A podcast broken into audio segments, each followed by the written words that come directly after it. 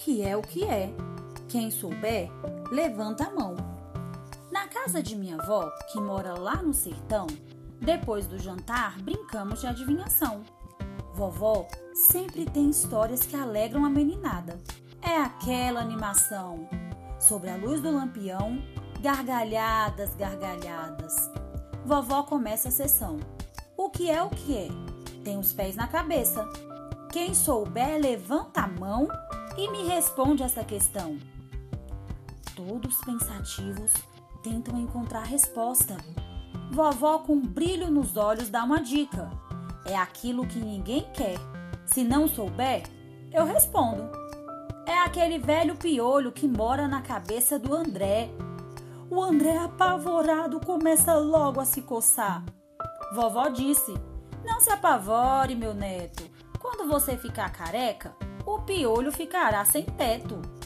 Vovó continua: O que é o que é? Bate na gente o tempo todo e a gente não reclama. É meu irmão, Maninha disse. Vovó começou a rir e falou: Encoste aqui e escute de pertinho. O que bate é o coração. Como é que a bruxa sai de casa quando está chovendo? perguntou vovó. Com guarda-chuva, eu respondi.